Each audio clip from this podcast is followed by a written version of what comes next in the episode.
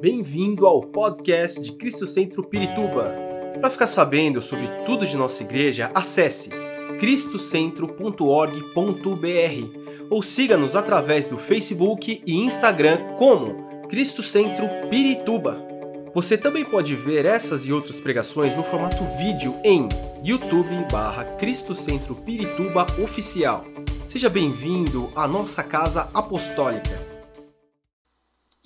Nessa noite eu queria falar sobre o tema do mês. O tema é família, né? Eu queria abrir rapidamente na passagem lá de Josué, Josué 24:15. Se pudermos ler. Tá aqui já, né? Se, porém, não agrada a vocês servir ao Senhor, escolham hoje a quem irão servir se aos deuses que os teus antepassados serviram, acho que mudou aí, gente. Não, é o tema do mês, Josué 24, 15.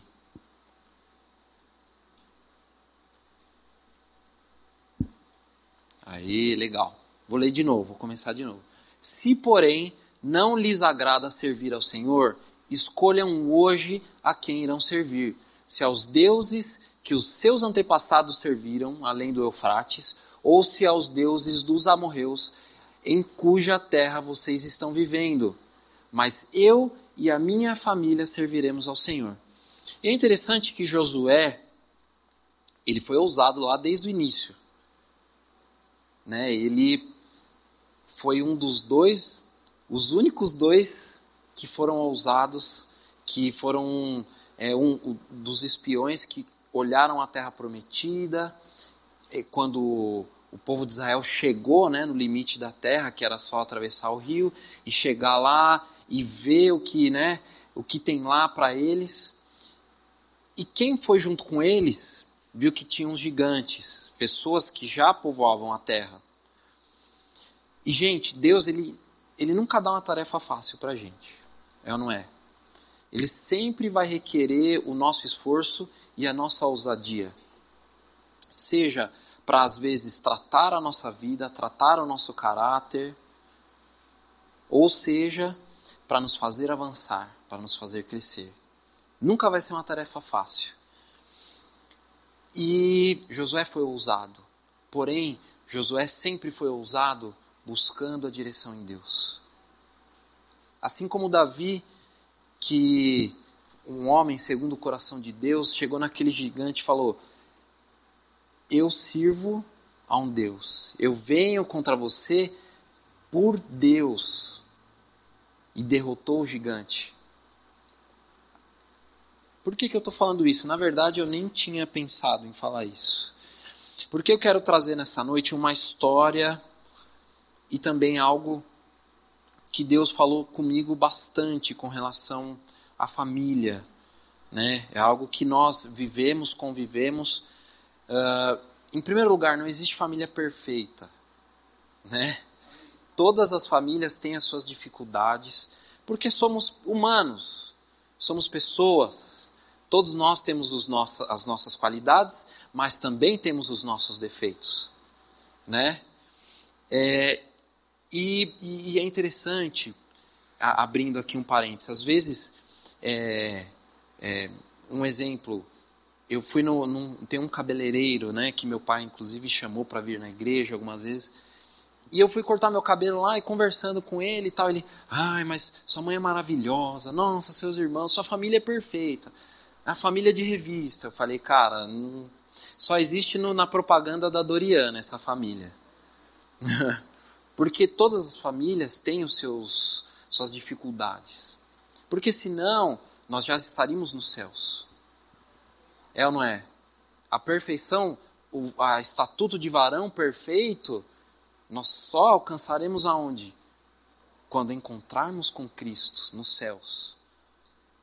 Então, assim, todos têm defeitos. Falando um pouco disso, pensando nos dias de hoje, sobre a instituição família, né? Por que, que há uma luta tão grande para que se derrube a instituição da família? Em primeiro lugar, logicamente, é algo que nós entendemos e a lei humana ela seguiu a tradição ou até a lei bíblica sobre o que é família. E isso é um dos grandes motivos para que se tentam, e, e, alguns grupos tentam derrubar a instituição da família. E eles, eles têm apoio justamente nos defeitos. Agora, uma família que procura viver a restauração, procura viver debaixo da vontade de Deus, ela pode ter dificuldades, ela pode ter problemas. Porém, se Deus está no centro, se o Espírito Santo é quem guia, não há problema que não se possa ser vencido. Não há problema, não há dificuldade que não se possa ser tratada. Amém? Vocês têm fé nisso? Que bom, né? Eu vou começar a dizer igual o Israel. Eu estou numa igreja avivada. Nesse intuito, eu, eu quero falar sobre uma família pouco conhecida na Bíblia, que é a família de Abraão. Só que eu vou falar da descendência de Abraão, quero falar sobre José. Eu sei que meu pai falou um pouquinho de manhã, eu estava prestando atenção do culto, só que eu já tinha feito a ministração, eu não, não vou, não vou, não podia mudar, né? Porque eu entendo que Deus está tá querendo falar algo parecido. Não é exatamente a mesma coisa. Porém, logo quando eu comecei a estudar, me preparar, Deus já estava falando comigo sobre isso. Né? Nós estamos vivendo em um tempo em que a família tem sido muito atacada. Enquanto, em um contraponto, a igreja quer buscar trazer restauração para a família. Não somente para a instituição, porque a família, lá desde o início, é plano de Deus. Por mais que o homem pecou e através do pecado veio, é, veio muita coisa, Deus ainda tinha um plano para a família lá em Gênesis 12, quando ele chama Abraão: Abraão, sai da tua casa ou da casa da tua parentela. Né? Por, que, que, Abra... Por que, que Deus queria isso de Abraão? Não somente porque ele queria separar um povo para ele, mas era necessário que Abraão saísse da cultura da família dele. Era uma, é, era uma família que tinha é, muitos bens. Historicamente, é, a gente estudando a história de Abraão, da família de Abraão, eles, eles adoravam a muitos deuses e tinham muitos bens. Quando Deus chama Abraão, sai da casa da tua parentela, ele está dizendo: sai da cultura que você vive, renuncia essa cultura que você vive, para você viver debaixo da minha vontade. Eu vou te guiar e vou te introduzir, vou te dar uma nova cultura. E Josué, Josué era bisneto de Abraão. Né? Isaac era filho de Abraão e é, Jacó, filho de Isaac, e José, filho de, ja de Jacó. Quase que eu me perco aí.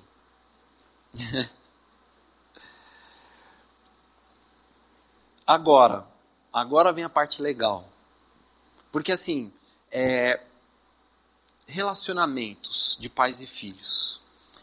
Ai, Jesus. Vamos lá, Gênesis 37. Vou ler a partir do verso 1. Jacó habitou na terra de Canaã, onde seu pai tinha vivido como estrangeiro.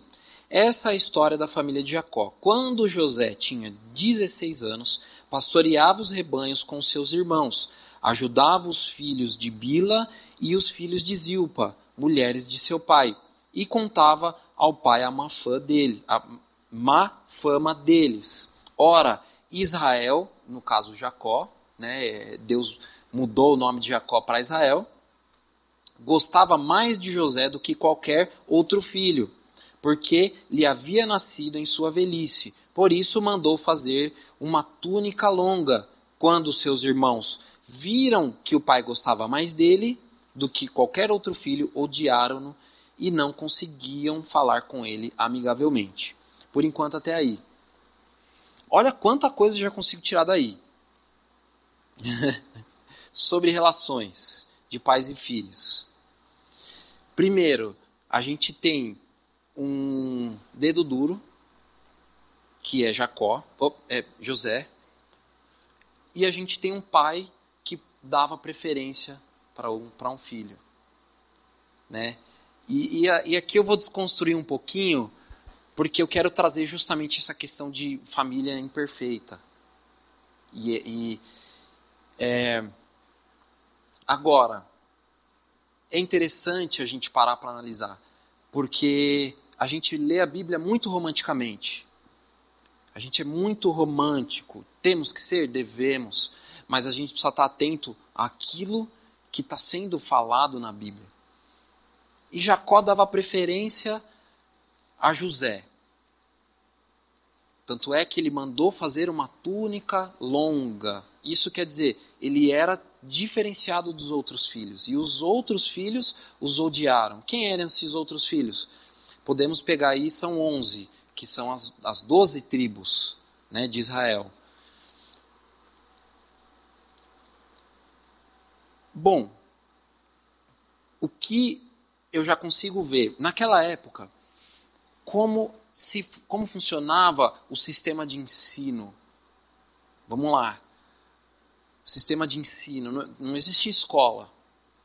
Era o patriarcado. Os pais sentavam com seus filhos e ensinavam. O que eles ensinavam? Principalmente um homem como Jacó, que viveu é, viveu debaixo da bênção de Isaac e de Abraão. Eles aprendiam aquilo o que era passado dos seus antepassados. Lá atrás, vinha lá desde Gênesis, Jacó ensinava os seus filhos.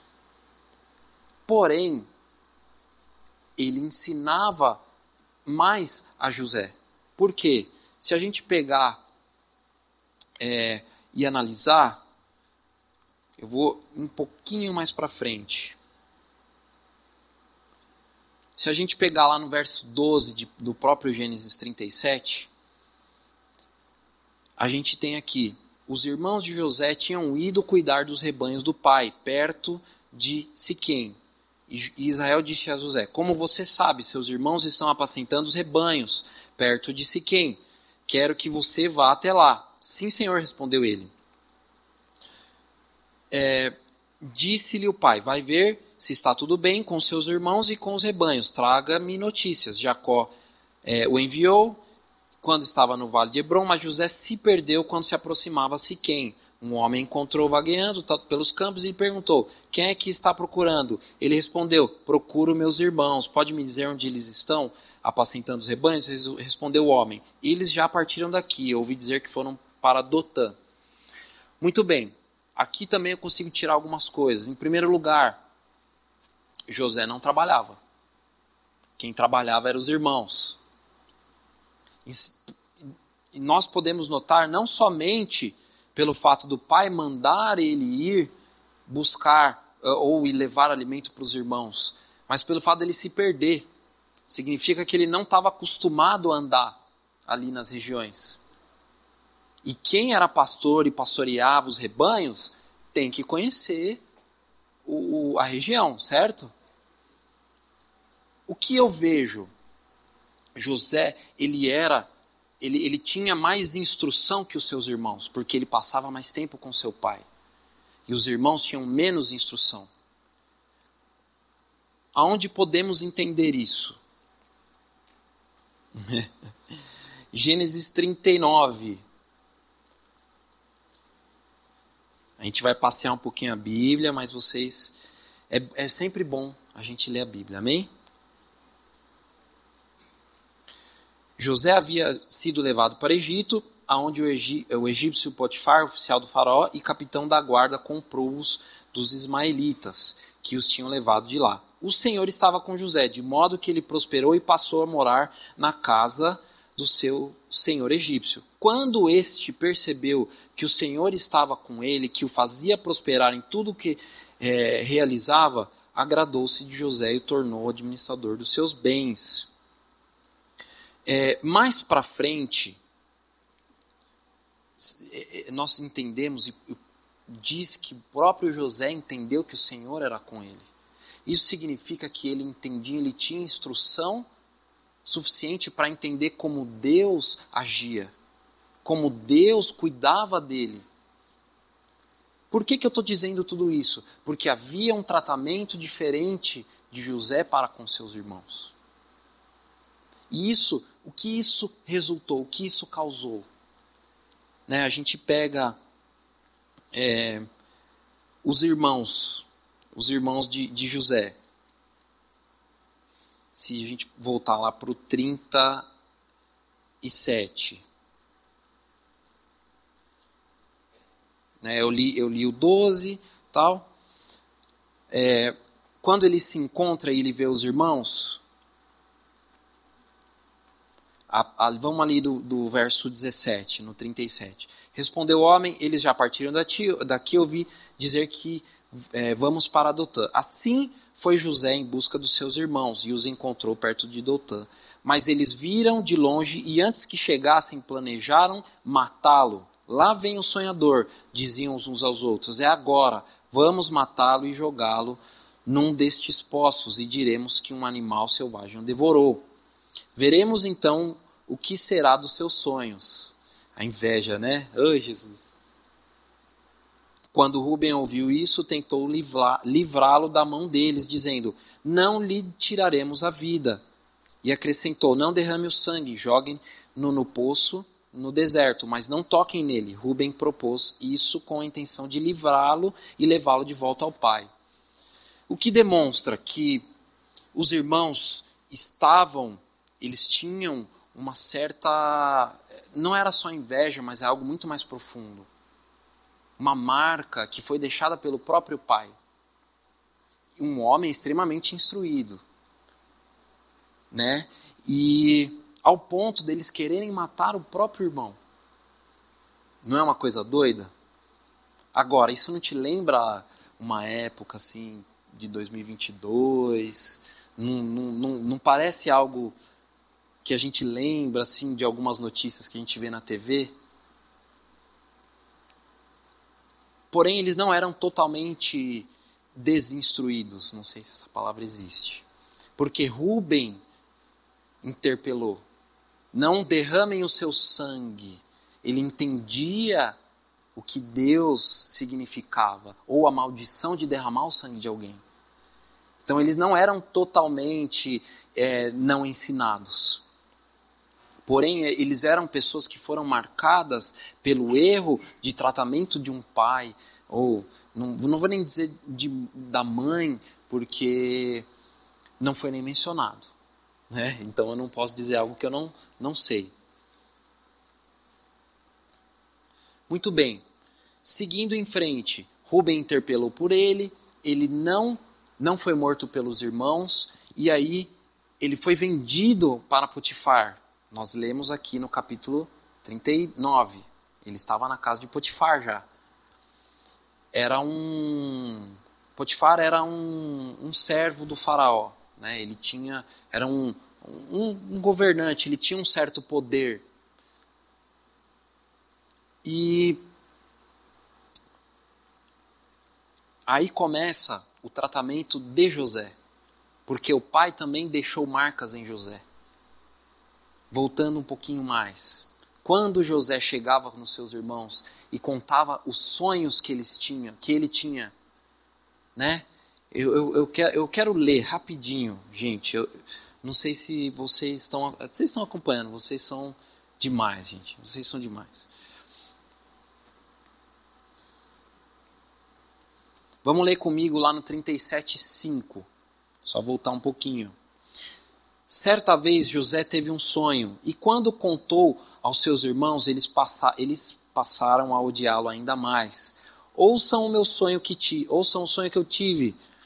Disse, disse-lhes: Estávamos amarrando os feixes de trigo no campo, quando o meu feixe se levantou e ficou em pé, e os seus feixes se ajuntaram ao redor do meus e se curvaram diante dele. Quer dizer, ele não fazia um bom trabalho em fazer seu irmão, seus irmãos gostarem dele, né?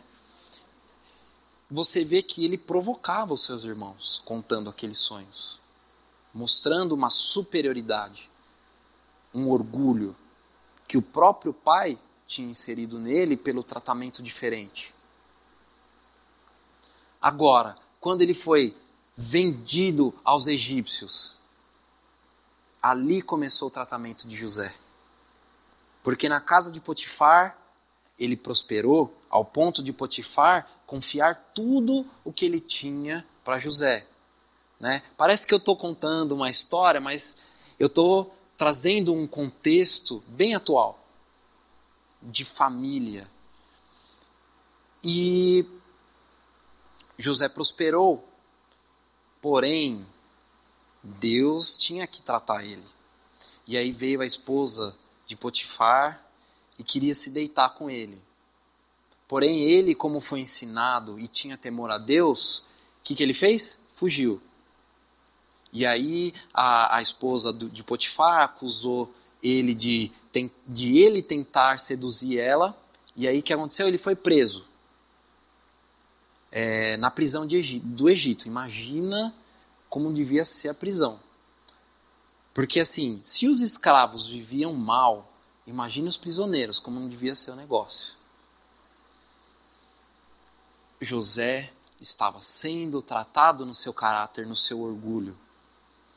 Porque, é, imagina, você é jogado numa prisão, no pior lugar do mundo, para você estar tá preso. Sua autoestima, o seu orgulho vai lá embaixo. Você não é nada. E ainda mais, ele era inocente. Né? Ele fez isso obedecendo a Deus. Irmãos, às vezes, alguns sacrifícios que fazemos para Deus nem sempre vai parecer algo bom. Principalmente para nossa família, ou caminho, ou desejo que Deus tem de ensinar-nos como tratar a nossa família. Disciplinar os filhos não é fácil. Quem é pai aqui sabe. Né? Eu, tenho, eu, eu não sou pai, eu, né? mas eu tenho minhas sobrinhas. E eu vejo a minha irmã e falo, misericórdia. Ela tem muita coragem. E assim, eu, eu sou paciente, mas eu não estou todo dia com ela. Né? Ela vem, ai, tio, me abraça, me derrete. Mas quando ela apronta, eu quero dar um, um, uns pega nela. Mas a gente tem que educar. É... Por que, que eu falo isso? Hoje, né, nós temos pais que às vezes eles não tomam muito cuidado na criação dos seus filhos. No sentido de, temos diversas é, maneiras. Vamos pegar o profeta Eli.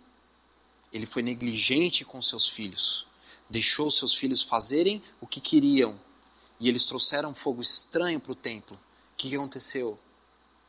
Deus fulminou eles. A negligência de um pai ele acarreta na vida dos filhos. Né? A gente vai ler aqui, um pouquinho mais para frente. É... Gênesis 38, 6.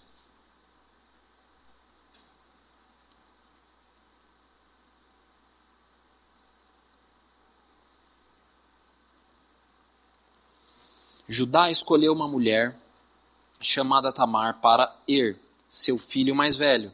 Mas o Senhor reprovou a conduta perversa de Er, filho mais velho de Judá, e por isso o matou. Então Judá disse a Onã: Case-se com a mulher do seu irmão, cumpra suas obrigações de cunhado para com ela. Era uma tradição judaica, ou perdão, uma tradição da antiguidade de que se o esposo, é, o esposo morresse e ele tivesse um irmão, a esposa casaria com o irmão para continuar a descendência do irmão. Para a gente é bastante estranho, mas era algo comum na cultura. Né? Continuando, mas Onã sabia que a descendência do seu irmão, é, perdão, a descendência não seria sua. Assim, toda vez que a possuía, que possuía a mulher do seu irmão, derramava o sêmen no chão para evitar que seu irmão tivesse descendência. O Senhor reprovou o que ele fazia e por isso o matou também. Judá era filho de Jacó. Você vê a consequência da vida de um filho afetado pelo mau ensino de um pai. Judá, como Judá ensinou seus filhos para que eles tivessem uma atitude que o Senhor reprovasse, que Deus reprovasse, ao ponto de matar eles. Por que, que eu falo isso? As marcas do passado, elas afetam a nossa descendência. É necessário que nós rompamos com toda marca do passado, toda maldição. Porque todos, todos carregamos coisas no, do nosso passado, é ou não é? E hoje, principalmente, eu pergunto: que cultura as nossas crianças estão inseridas, os nossos filhos? Né? Todo dia a gente vê é, sei lá, tentativa de uma cartilha nova da esquerda aí querendo acabar com a, a família, querendo acabar com, é, com tudo, com os valores que nós vivemos e procuramos viver aquilo que a Bíblia ensina. Irmãos, nós vivemos uma guerra. E aí é, seu filho está aprendendo tanta coisa na escola, quando chega em casa, às vezes o pai e a mãe trabalham, está cansado e o filho quer um pouquinho de atenção, mas o pai quer assistir TV, a mãe está limpando a casa ou fazendo alguma coisa, ou vice-versa. Não dá atenção para o filho. Aí geramos, que marca nós estamos gerando nas nossas crianças? Um filho requer atenção. Gente, eu vejo pela minha sobrinha. Misericórdia, como aquela criança gosta de atenção. Eu, eu acho que a, da idade, né, ela tem quatro aninhos, ela, hoje, um exemplo, estávamos todos nós na mesa, conversando tal, aí ela estava assistindo o, no YouTube lá, o que ela gosta de assistir, aí ela cansou, ela virou começou a gritar, ah, ah, e todo mundo na mesa. Minha irmã ficou doida, né? O que? Ela queria atenção queria que olhassem para ela, para que ela falasse, para que ela tivesse atenção. Como eu vou tratar isso? Ah, cala a boca, menina. Agora, se eu dou atenção demais, mimo demais, também é um problema, que é o que Josué aconteceu. E aí os filhos sofrem pelos erros dos pais. Eu sei que é difícil, irmãos, ouvir isso. Quem não tem filho ainda, já vai aí ouvindo, já vai aprendendo. Judá teve seus filhos reprovados por Deus.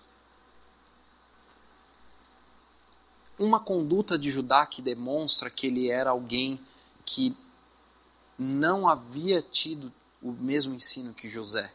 Porque José, por mais que foi é, que foi preso, ele era inocente, ele temia o Senhor. Vamos lá comigo. Gênesis 38, 15.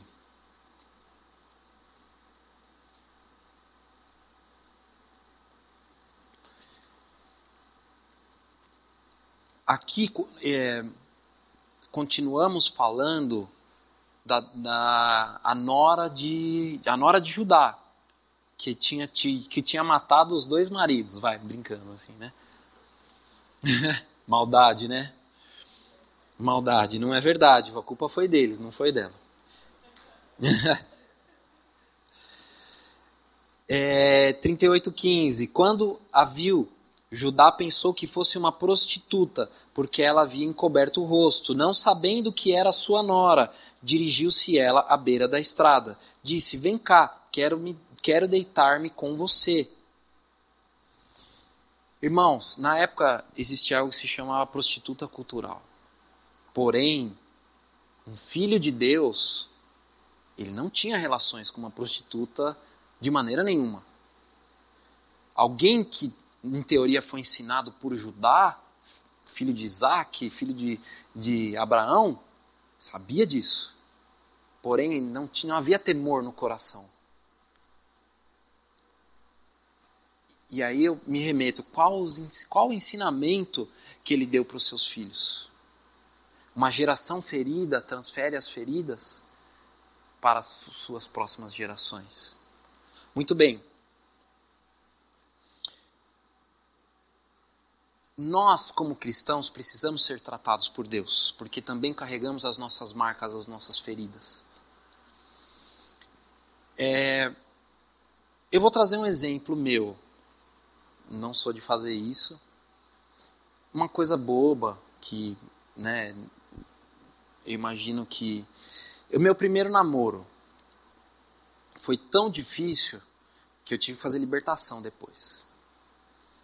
Né? E assim, gente, não vou culpar a menina, ela não está mais aqui, ela está bem, Deus abençoe, amém? E porém, era alguém que carregava coisas que a família transferiu para ela, diversas feridas de pai, de mãe. Ali era era complicado, bem complicado. Né, a, a Cris era mesmo, era mesmo. ela Cris sabe. Tanto é que assim, depois que nosso namoro, nosso, nosso relacionamento acabou, ela me perseguiu por um ano. Né? E assim, gente, eu não, eu não sou ninguém para alguém me perseguir, mas amém, né? Eu sou uma pessoa normal. E só que isso gerou marcas em mim, que, que eu, eu precisei ser tratado. Fui ferido por acusações, por palavras. Né? Uma vez ela fingiu que tinha morrido, causou uma fuzuê na igreja, porque ela era da igreja. Aí do nada ela apareceu Vivinha da Silva. Graças a Deus, mas até lá já, um monte de gente já tinha chorado, já tinha causado um rebuliço enorme. Né? Ela tinha na época acho que 22 anos. Uma menina nova. Foi muito difícil, porque causou marcas em mim. Eu precisei ser tratado. Para vocês verem como algumas vezes algo simples não tão simples, né? Mas gera marcas em nós, que necessitamos ser tratados na alma. A nossa alma necessita ser tratada. Quanto mais um pai que convive, uma mãe que está com vocês, com, com nós todos os dias. Às vezes é algo que nem percebemos e estamos transferindo isso para as nossas descendências. já, é, José foi tratado no seu caráter. Né, eu, eu, já falei bastante sobre os outros onze filhos, sabemos que eles não eram flor que se cheire, né, porém, lá na frente eles se arrependeram. e aí é onde entra a obra de Deus. José teve que ser tratado. Né, e é interessante que José foi mais tratado que os seus irmãos porque o orgulho é um tratamento muito difícil. Na prisão, José interpretou os sonhos né, de dois, dois homens que serviam ao faraó. Um era o cozinheiro, o outro era o copeiro. É, eu vou ler rapidamente, porque tá cedo ainda, né, gente? Ó, 5 para 7. Posso falar até umas 10 da noite, assim, né? Ah, não ouvi um amém?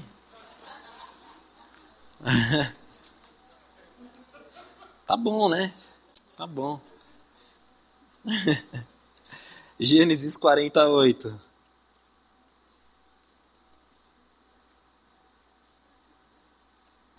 Eles responderam: Tivemos sonhos, mas não há quem os interprete. Disse-lhes José: Não são é, de Deus as interpretações? Conte-me os sonhos. José sabia que Deus dava capacidade para que ele interpretasse os sonhos. Por mais que ele tinha um problema com orgulho, ele era um homem que temia Deus. Por isso que ele prosperava. Na prisão, chegou um momento em que ele ficou responsável, ele cuidava ali do, do, do, do pessoal na prisão, ele era o responsável. Uma coisa doida, um dos presos cuidava da prisão.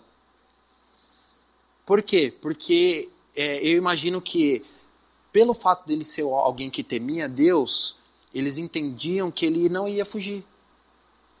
É, apesar que ele, ele provavelmente à noite trancavam ele, né, gente? Também não dá para ter muita regalia, né? E num desses momentos ele interpretou os sonhos de dois homens, um cozinheiro e outro copeiro. Um deles retornou né, a interpretação foi que de um deles ia retornar para trabalhar com o faraó e o outro seria é, enforcado. E isso realmente aconteceu. Por quê? Porque Deus já estava usando José. Né? Muito bem. A Bíblia ela não relata exatamente quanto tempo José ficou preso.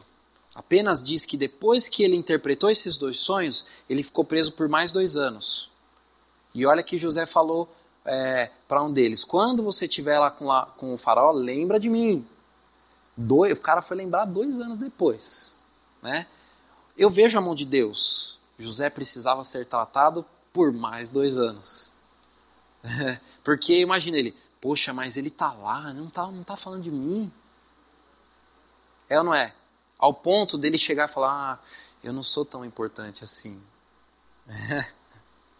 Era necessário às vezes a gente passa algumas provações que é Deus tratando a gente. Né, eu estava analisando, até conversei com um ou com outro. Eu fui separado para auxiliar pastoral e eu, eu vou fazer 34 anos, eu sei que não parece, mas é, eu vejo na minha vida que se eu tivesse sido separado antes, eu não ia ter maturidade.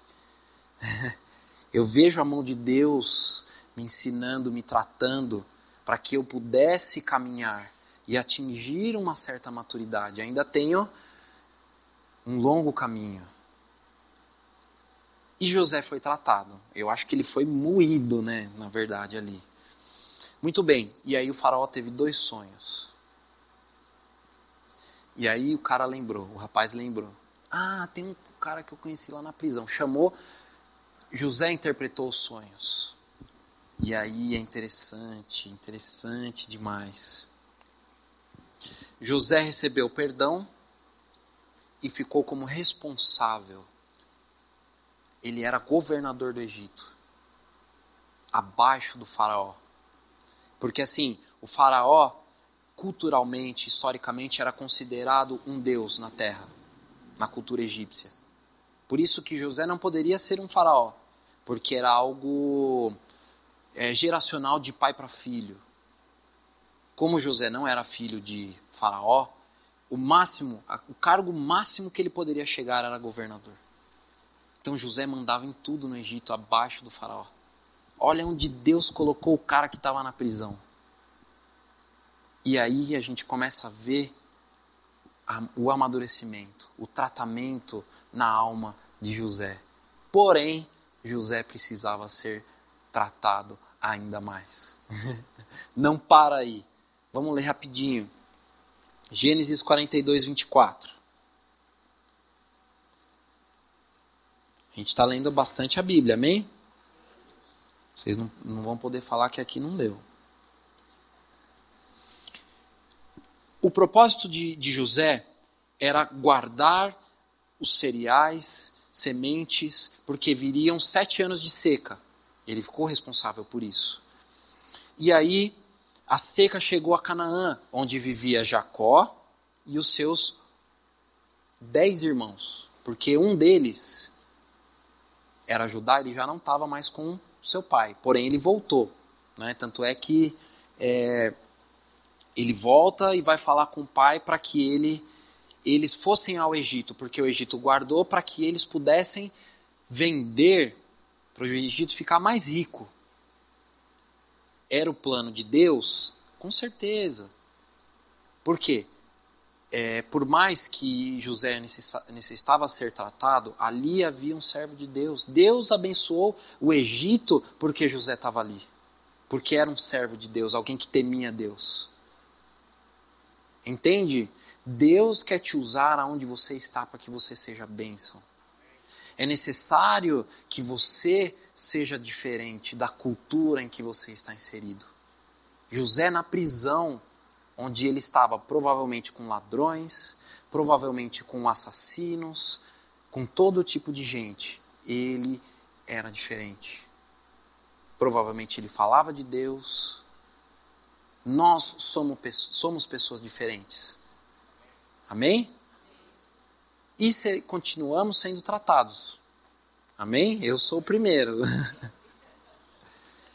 Muito bem. O que, que acontece? Judá pega seus irmãos, e o irmão mais novo era Benjamim, não foi, então ele foi com 10, até o Egito. E aí aqui nós temos o relato. É, vamos ler a partir do. Eu falei é, Gênesis 42, 24, né? Eu vou ler um pouquinho antes, para a gente ter um pouquinho de contexto, porque eu estou sendo rápido aqui, não quero. Né? Apesar que todo mundo conhece a história de José, amém? Ah, que benção, vocês, já falei que vocês são demais. A partir do verso 6, José era governador do Egito e era ele que vendia o trigo a todo o povo da terra. Por isso, quando os irmãos de José chegaram, curvaram-se diante dele com o rosto em terra. Olha o sonho aí, gente. José reconheceu seus irmãos logo que os viu, mas agiu como se não os conhecessem. Então, é, José passou o tempo suficiente para que ele crescesse, ele era um adolescente, e sua fisionomia mudasse. Né? Naquela época, no Egito, eles usavam barba. Então, assim, eles não reconheceram José.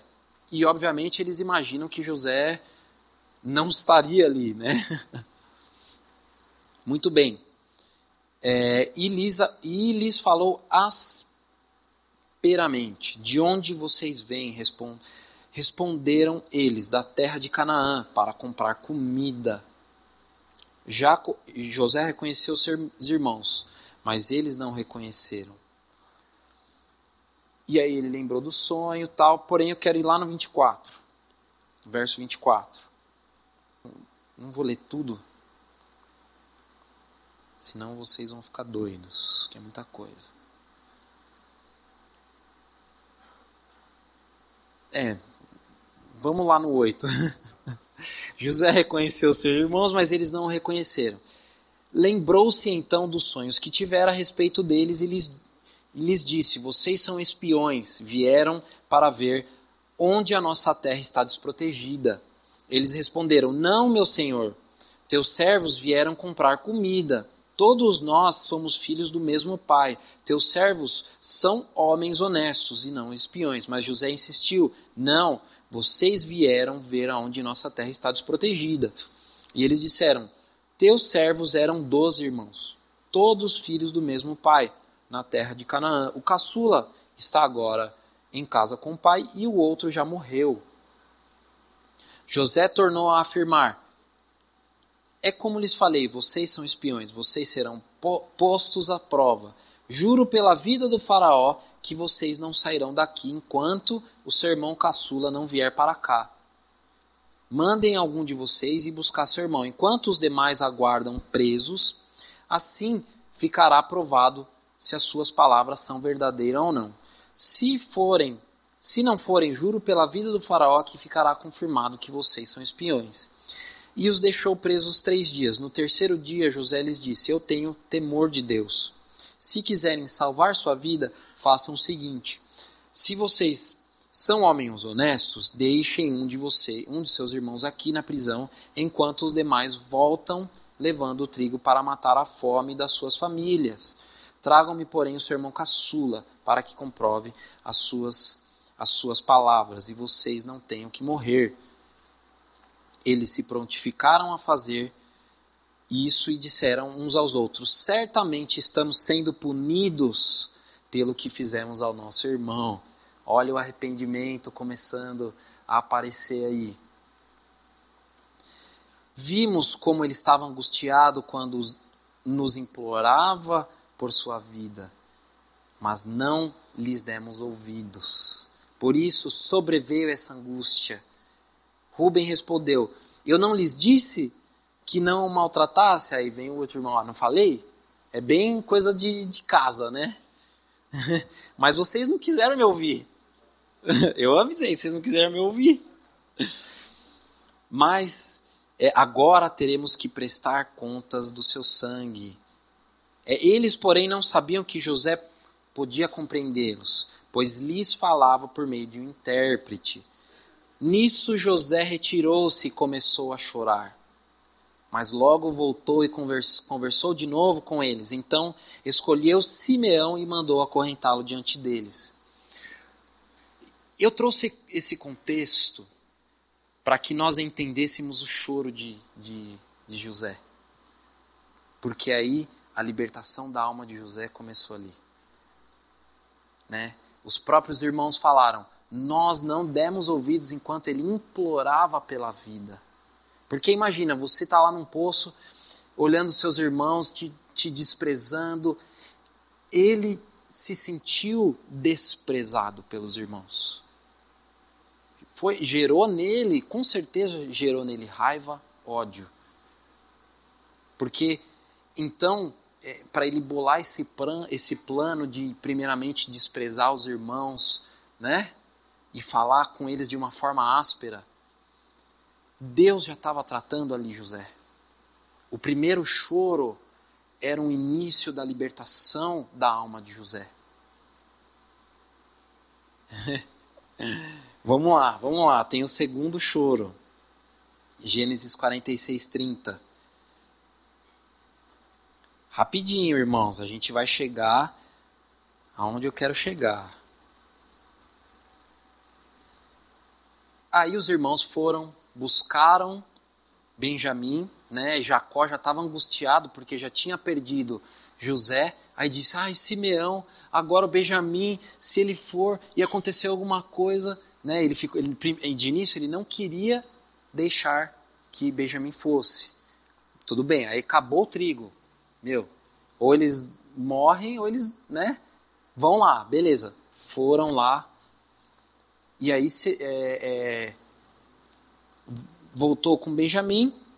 E aí quando José viu Benjamim, teve contato, vamos lá no 30. Profundamente emocionado por causa do seu irmão, José apressou-se sair à procura de um lugar para chorar, e entrando no seu quarto chorou.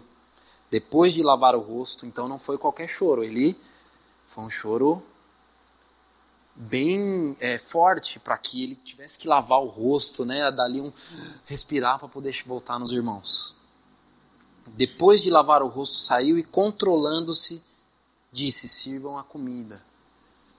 Irmãos, ali veio o segundo choro, em que ele já, já não estava aguentando segurar, ele teve que sair correndo. O Espírito Santo tratando José, Deus tratando o caráter de José. Era necessário que esse rancor saísse da vida dele, esse ódio dos irmãos, esse, esse sentimento de desprezo que ele teve dos irmãos. E aí temos já o terceiro choro de José. Aleluia. Pode deixar, se quiser deixar apagado, é com vocês. Gênesis 45.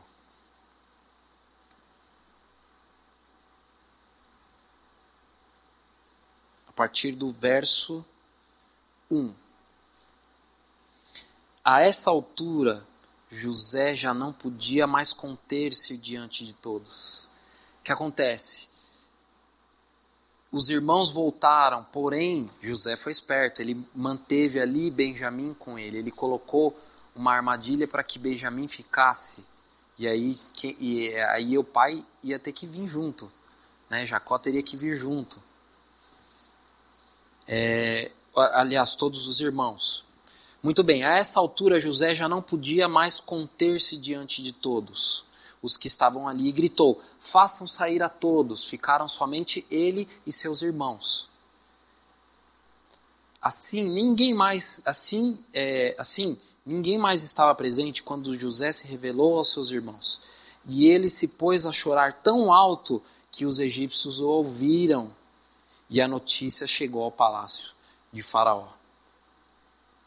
Então José disse a seus irmãos: Eu sou José, meu pai ainda está vivo. Mas seus irmãos ficaram tão pasmos diante dele que não conseguiram responder-lhe. Entendam, irmão, esse último choro de José foi um choro libertador. Um choro que ele já gritava chorando. Quem ministra a libertação entende que às vezes um choro que é um choro que é fora do comum, ele traz a libertação na alma da pessoa. Aquilo que estava amarrando, prendendo, atando a pessoa. E olha, irmãos, algo que o pai fez que aparentemente não parece nada de demais. Causou essas marcas que lá na frente ele precisou ter esse choro que o libertou do rancor, da mágoa, da angústia, do desprezo.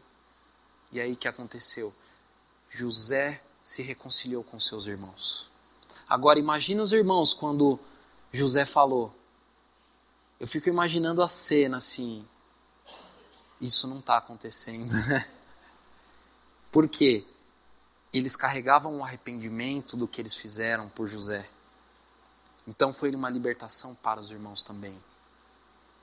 Olha como o Espírito Santo trata na restauração da família. Deus tinha uma promessa lá em Abraão. Qual era? Que ele povoaria a terra. Jacó tinha 12 filhos. Não é o suficiente? Eu acho que é. É bastante gente. Muito bem. E aí Jacó foi viver no, é, no Egito com eles e tal. Quando Jacó já não podia, já não tinha mais condição, já estava nas últimas, dizendo assim, o que, que ele fez? Lá em Gênesis 48. Vamos pular lá para Gênesis 48. Algum tempo depois disseram a José: Seu pai está doente. E ele foi vê-lo, levando consigo seus dois filhos, Manassés e Efraim. E anunciaram a Jacó, seu filho, José veio vê-lo. Israel reuniu suas forças e assentou-se na cama. Então disse Jacó a José: O Deus Todo-Poderoso apareceu-me em luz na terra de Canaã, e ali me abençoou, dizendo: Eu o farei prolífero e o multiplicarei. Farei de você uma comunidade de povos e darei a essa terra por propriedade perpétua aos seus descendentes. Agora, pois, os seus dois filhos que nasceram no Egito, antes da minha vinda para cá, serão reconhecidos como os meus. Olha a restauração da família. Efraim e Manassés serão meus, como são meus Ruben e Simeão, os filhos que lhe nasceram depois é, de serem seus serão convocados sobre o nome dos seus irmãos para que recebam sua herança. Ele está falando dos netos. Quando eu voltava de Padã, para minha tristeza, Raquel morreu em Canaã, quando ainda estávamos a caminho, a pouca distância de Efrata. Eu a sepultei ali, é, ao lado do caminho para Efrata, que é Belém, quando Israel viu os filhos de José, perguntou: Quem são estes? Respondeu José a seu pai: São os filhos que Deus me deu aqui. Então Israel, traga-os para que eu os abençoe. Os olhos de Israel já estavam enfraquecidos por, por causa da idade avançada e ele mal podia enxergar. Por isso José levou seus filhos para perto dele e o seu pai os beijou e os abraçou. Imagina, irmãos, ele descobriu que não somente o seu, seu filho estava vivo, mas que ele tinha mais dois netos. Imagina a alegria desse homem. Deus, ele trabalha de uma forma fantástica na nossa vida. Agora, José foi tratado, os irmãos foram tratados. É necessário que nós sejamos tratados para que haja restauração na nossa casa, na nossa família. Eles não tiveram escolha, se, se pudermos ver aqui. Porém, através de Jesus Cristo, nós recebemos uma escolha. A nossa vida é diferente. O caminho não é fácil, porque temos que renunciar, temos que sacrificar muitas coisas. A libertação, a cura nem sempre é fácil, porque temos que abrir mão José, o choro de José, ele estava abrindo mão daquele ódio, ele estava abrindo mão daquele rancor. E aí o Espírito Santo pode agir. Amém? Fique em pé no seu lugar.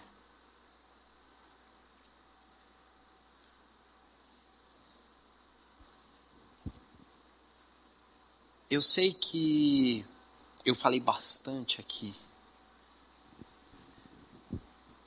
mas a geração que está vindo, ela vem com muita força, num mundo em que há muita dúvida, há muita dúvida lançada pelo próprio inimigo, um espírito de engano sobre a identidade. Esperamos que esta mensagem tenha te inspirado e sido uma resposta de Deus para a sua vida. Quer saber mais sobre Cristo Centro Pirituba? Siga-nos nas redes sociais no Facebook, Instagram e YouTube, ou visite nosso site em cristocentro.org.br.